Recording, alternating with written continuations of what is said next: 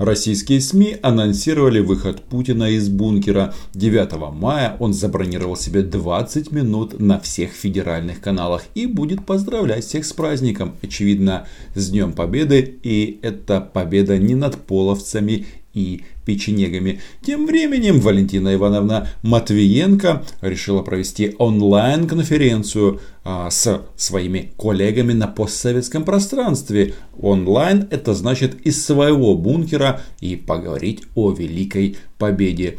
И знаете, это мероприятие само по себе как-то превратилось, как часто бывает, в смотр или встречу с друзьями Путина первую очередь в Грузии, ну и, конечно же, в Украине. Политики из этих двух стран, которые делают вид, что ничего не произошло в 2008 году и 2014, очевидно, имеют очень э, гибкую структуру мозга. Об этом сегодня поговорим. Меня зовут Роман Цымбалюк, я корреспондент Униан в Москве. И здесь, на этом YouTube канале, на который я вам предлагаю подписаться, мы называем вещи своими именами. И вы знаете, даже опытная Валентина Ивановна, размышляя о событиях 75-летней давности, проговорилась. Вы э, согласитесь со мной, что признание общего в нашей истории – неизменной, честной позиции по безусловным историческим фактам, конечно же, не нанесет никакой угрозы суверенитету и независимости наших стран, не препятствует избранным путям развития. День Победы – это великий, по-настоящему святой праздник для всех. Вот это уже ближе к современной повестке дня, да, суверенитет современных государств и история. Что тут общего между этим? Но Валентина Ивановна требует а, следовать исключительно российской версии этих событий. А потом, ну а что потом? Потом они а, события прошлого используют для того, чтобы вернуть а, то, что им якобы принадлежит поставить все государства на постсоветском пространстве в стойло. На этом мероприятии были главы э, парламентов и Беларуси, и Казахстана, и других стран, так на самом высоком уровне. А вот Грузия и Украина представлена была совсем на другом уровне. И вы знаете, если а, Валентина Ивановна проговорилась, то очередной раз стало понятно – что Нино Бурджанадзе сломалась. В очередь я бы хотела, естественно, поблагодарить Валентину Ивановну за эту замечательную идею собрать нас э, всех вместе в этих непростых условиях. А также я бы хотела искренне поприветствовать всех участников э, Константина Йосифовича и всех остальных, которые участвуют в этой э, видеоконференции. И хочу сказать, что выступление каждого из тех, которые выступали передо мной, э, показало, насколько важный вклад каждой из республик. Это все правда, был вклад каждой республики бывшего Советского Союза в эту а, победу. Но знаете, а, вот можно, конечно, благодарить и Матвиенко, и Косачева, это глава комитета по международным делам. Но дело в том, что они здесь ни при чем. И когда вы а, пытаетесь как бы делать вид, что современная Россия как бы не имеет ничего общего с конфликтами на постсоветском пространстве, ну это просто странно. Да, тем более, э, если проанализировать, какие решения принимаются в том же Совете Федерации. Мы не должны никому дать возможность отнять э, у нас эту общую победу и тот базис, который создает замечательные возможности сохранения мостов между нашими народами. Здесь эти товарищи, они как заводные, все цитируют э, Путина на эту тему. Украсть победу, мы не позволим, историческая справедливость, историческая правда. Но кто у вас ее может украсть? Никто же не спорит с тем, что Советский Союз одержал победу наравне с союзниками. Ну это факт. Но э, им э, нужно как бы подчеркнуть, что везде враги. Все хотят что-то отобрать. И вот это, чтобы у вас не отобрали, нужно, очевидно, прилинуть э, к этому э, ответвлению от российской нефтяной и газовой трубе. Но когда а, Нино Бурджаназа размышляет по поводу мостов, так мосты же есть. А, вот а, Нино может в этом убедиться очень и очень просто. Выезжаешь а, из города Тбилиси а, в направлении Абхазии. И а, возле города Гори будет поворот направо. И там а, да, российские солдаты будут стоять на линии соприкосновения с, с границей или с линией соприкосновения с Южной Осетией. Вот он мост. Ну, естественно, Абхазию тоже никто не отменял. Я также хочу высказать огромную благодарность инициаторам и всем тем людям, которые поддерживают бессмертный полк идея «никто не забыт, ничто не забыто» как раз реализовалась в этом бессмертном полку. И я думаю, что действительно это дает нам возможность показать наше отношение к героям. Это событие, оно вроде как о памяти людей, которые воевали, а с другой стороны, это а, такой знак лояльности а, российскому м, вектору сейчас. И вот Валентина Ивановна тоже говорит, что у них будет экстравагантный способ провести эту акцию. Она будет проходить на балконах. В России и в больших городах, и в малых населенных пунктах 9 мая в 19 часов, сразу после всеобщей минуты молчания, люди выйдут на балконы своих квартир, они подойдут к распахнутым окнам с портретами своих героических предков в руках, чтобы спеть песню победы. И действительно, каждый участник такой акции должен подумать хорошенько, он про деда или бабушку своих вспоминает, или солидаризируется с современной российской политикой. И она ничего общего с той победой не имеет. А теперь, внимание, загадка, кто же представлял Украину на этом прекрасном мероприятии нет, не угадали. Не кум Путина Виктор Медведчук. А Виктор Владимирович занят. Он отправил а, своего человека. Из Киева с нами на связи заместитель председателя Комитета Верховной Рады Украины по вопросам интеграции Украины с Европейским Союзом Олег Анатольевич Волошин. Пожалуйста, вам слово. Олег Анатольевич в свое время работал пресс-секретарем посольства Украины в Москве, занимал очень активную проукраинскую позицию.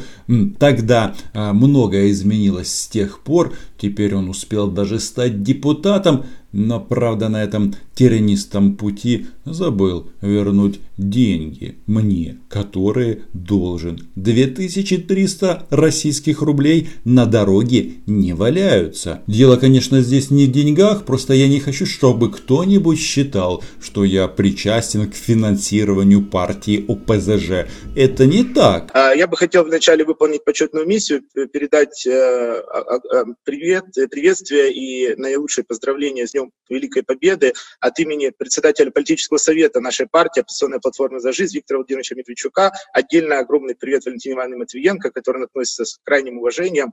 А, к сожалению, сугубо в силу технических причин он не смог принять участие в сегодняшнем мероприятии. Он занят, он уважает Валентину Матвиенко. Его право, опять же, мы живем в свободной стране. Просто когда эти люди высказывают свое уважение, бьют поклоны, то хотелось бы, чтобы они тоже помнили, ведь тут так много сказано об истории, что под руководством Валентины Матвиенко 1 марта 2014 года Совет Федерации дал разрешение Путину ввести войска в Украину. И вам не кажется, что это тоже о войне, а, которую а, ведет Россия сейчас?